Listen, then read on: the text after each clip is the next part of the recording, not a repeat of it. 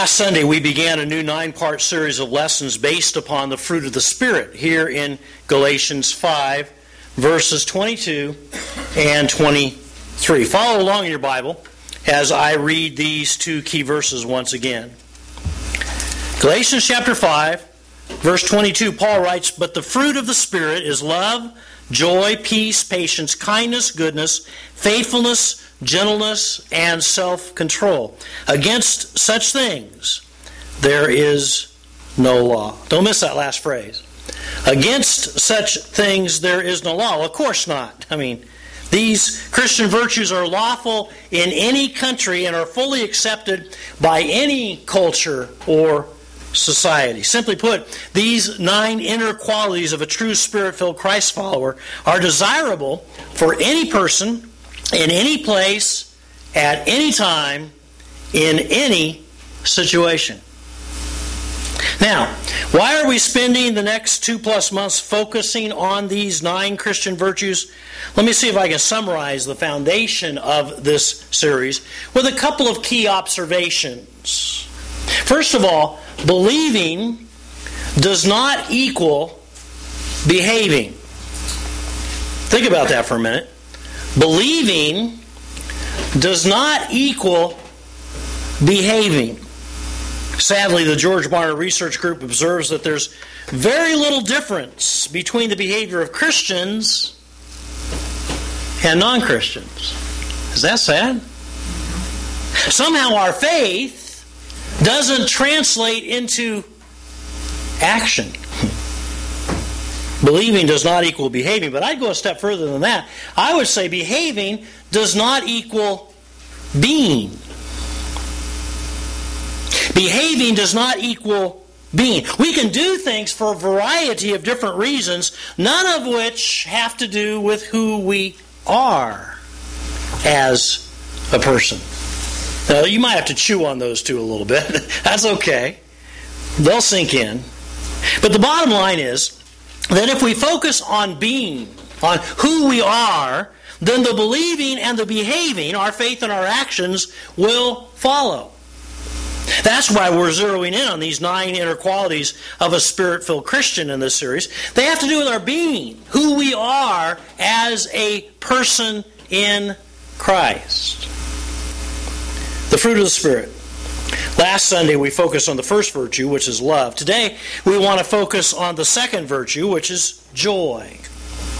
Galatians five, verse twenty-two tells us the fruit of the Spirit is joy. And as we consider this fruit of joy, let's begin with the definition of joy. What exactly is this inner quality of joy that we're talking about today? How can we define it? Well, of course, one of the first places you look is the dictionary, where it says a strong feeling of happiness arising from the expectation of some good or from its realization, a state of contentment or satisfaction, anything that causes delight or gladness. And some synonyms, as you see there, include gladness, delight, pleasure, cheerfulness, or happiness. A study of the various Hebrew and Greek words for joy in the Bible reveals that the expression of joy is often seen as shining, or leaping, or with shouting. One word, in fact, in its roots even carries the idea of running around in circles. Now, some of you do that. Run around in circles, and there's not a whole lot of joy in it. We're talking about joy that just makes you get up and run around in circles.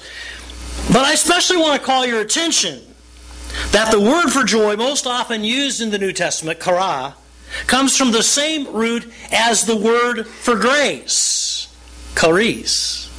Isn't that interesting?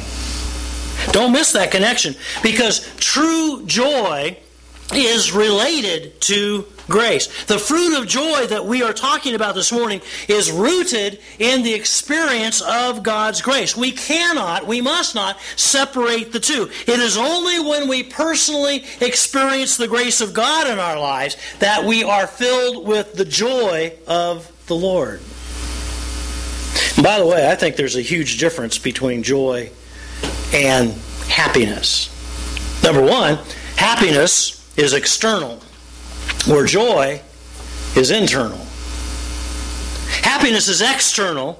Joy is internal. I think of Solomon, the richest and the wisest man to ever live. Ecclesiastes two and verse one, he said, I decided to enjoy myself and find out what happiness is. Don't we wish we could all do that? Well, he had the resources to be able to do so. And he tried it all. I mean, he tried it all. In his own words, in Ecclesiastes two and verse ten, everything I wanted, I took. I never said no to myself. I gave in to every impulse, held back nothing. I mean, you name it, he tried it. Money, houses, lands, more things than anyone here could possibly ever imagine. Wine, women, song, more pleasures than you and I will ever experience in our lifetime. Power, fame, and success. And after his pursuit of happiness was completed, here's what he wrote in Ecclesiastes two and verse eleven.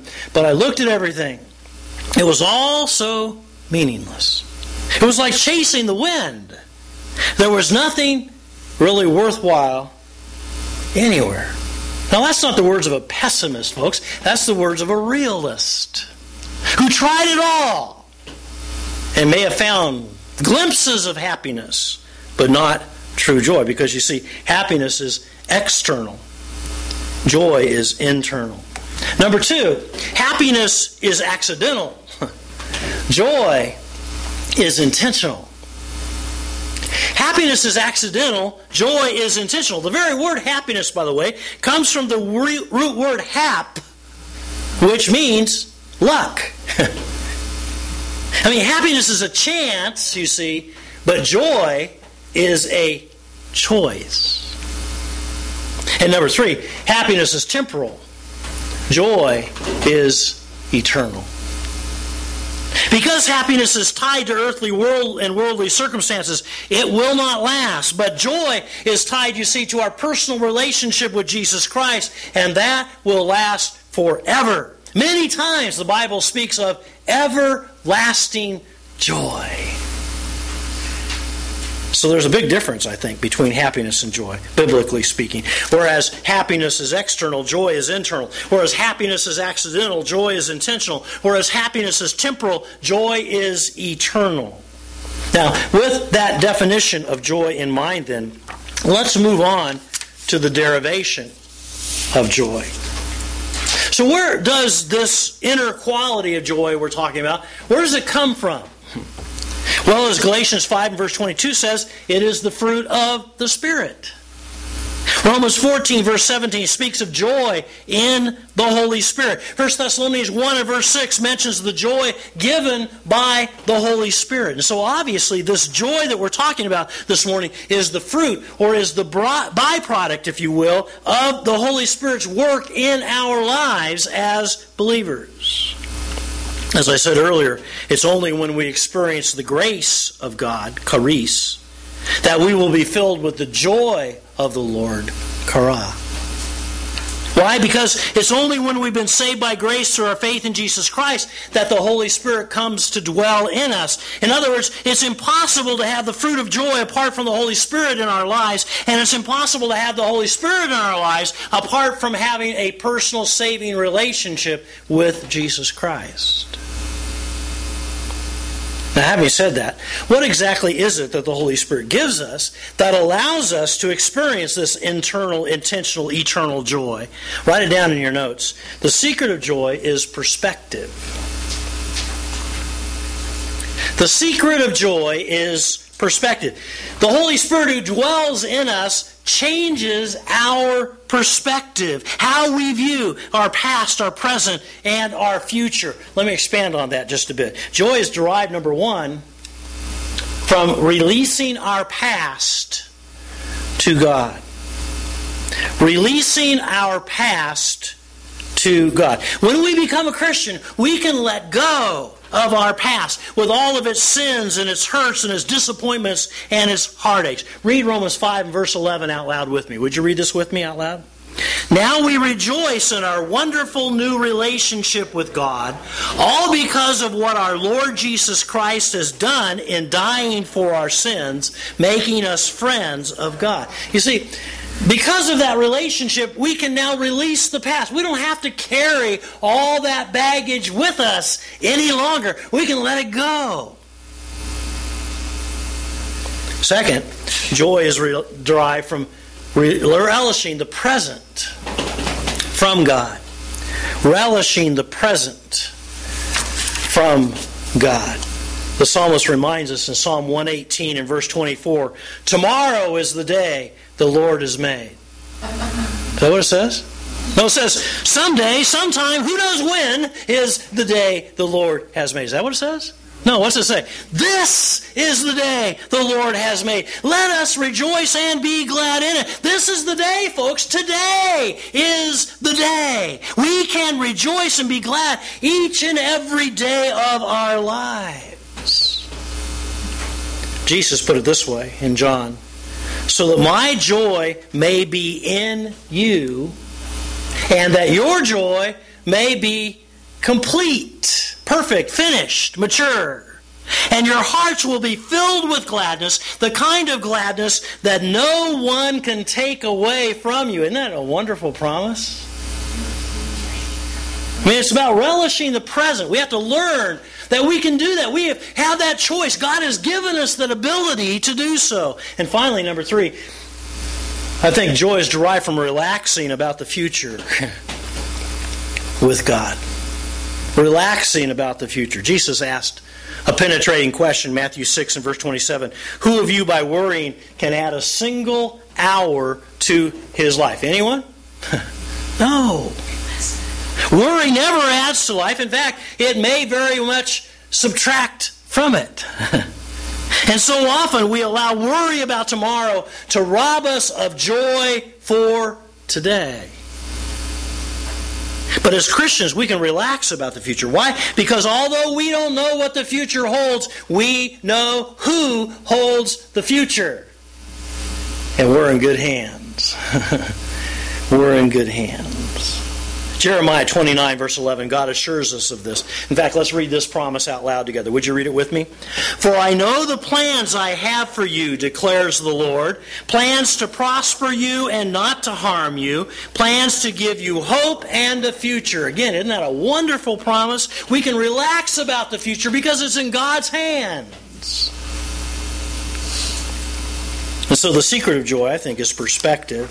And it's the Holy Spirit who changes our whole perspective, how we view the past, the present, and the future. Joy is derived from releasing the past to God, relishing the present from God, and relaxing about the future with God. All of which brings us to the delineation of joy. Just as there was a passage of Scripture in our first lesson that expanded on love, the love chapter, First Corinthians thirteen, so there is a passage of Scripture today that expands on joy. We call it the Beatitudes. So take your Bible, would you, and turn with me to Matthew chapter five.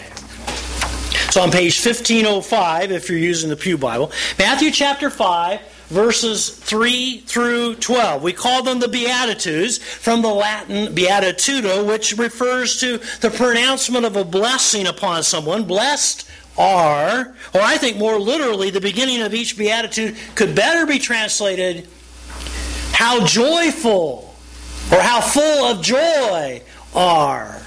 And then he gives us a quality. So with that in mind, follow along in your Bible as I read.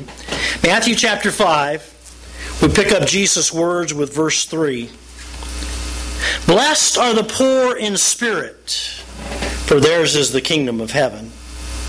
Blessed are those who mourn, for they will be comforted.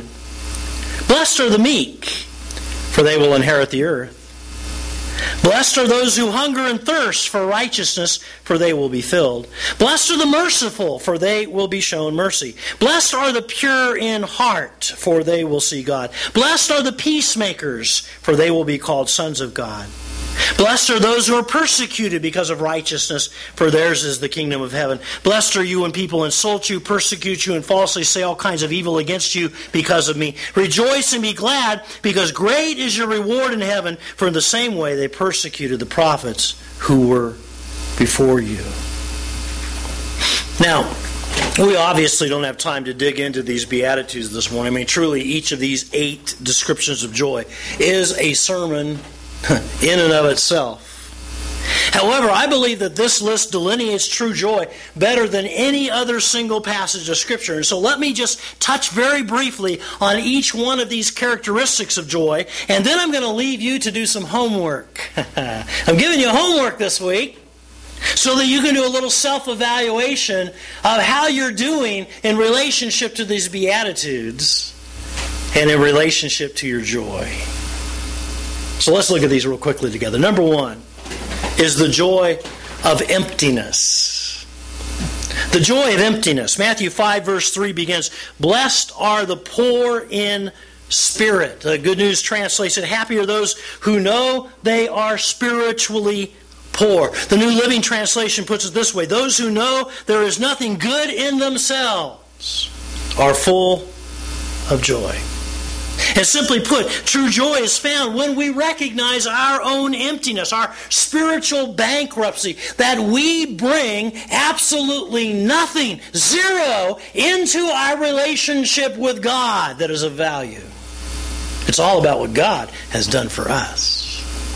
And if we don't realize that, if we're trying to bring our stuff into the relationship, we're going to miss out on the joy, because it's all about the joy of emptiness. God cannot fill us if we're full of ourselves. Number two is the joy of brokenness.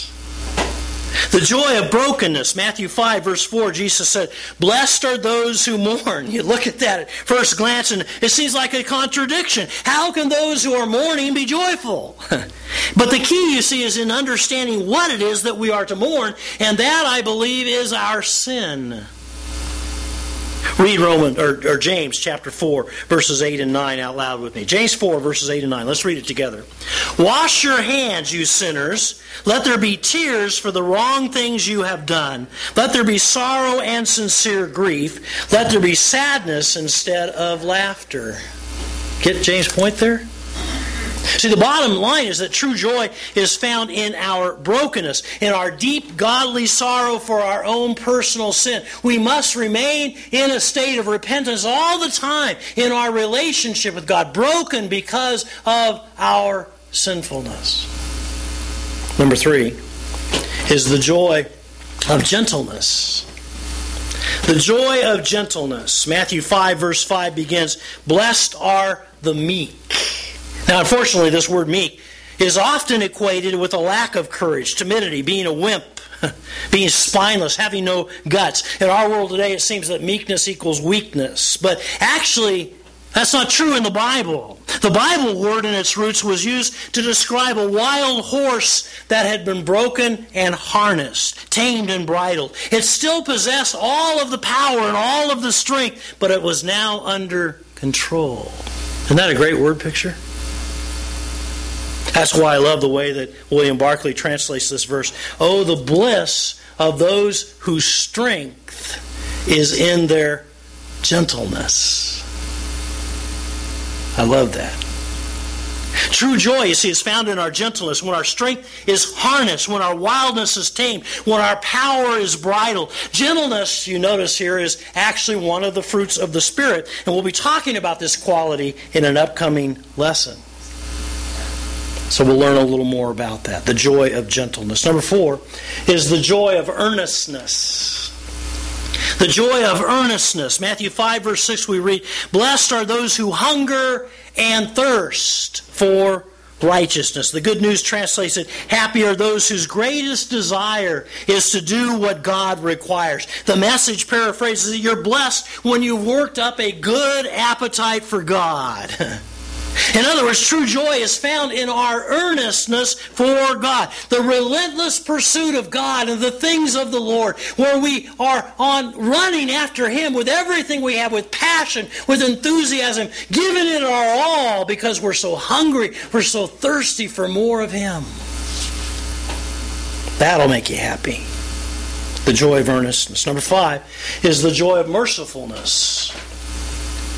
The joy of mercifulness. Look at Matthew five and verse seven. Jesus said, "Blessed are the merciful." The Bible uses a variety of different words synonymously: merciful, compassionate, tender-hearted, sympathetic, showing pity. The Message paraphrases this verse: you're blessed when you care, being careful. I like that. Careful. In a nutshell, true joy is found when we're merciful to others, when we actively care for the needs and the concerns of other people, when we get our eyes off of our own situation and onto others and begin to put their needs and their interests before our own, and where we are merciful and compassionate toward them. Number six is the joy of single-heartedness. The joy of single-heartedness. Jesus says in Matthew five and verse eight, "Blessed are the pure in heart." Interesting word, this word pure. It literally means undivided or undistracted, or maybe even better yet, unpolluted. It's what David prayed for in Psalm eighty-six and verse eleven. God, give me an undivided heart.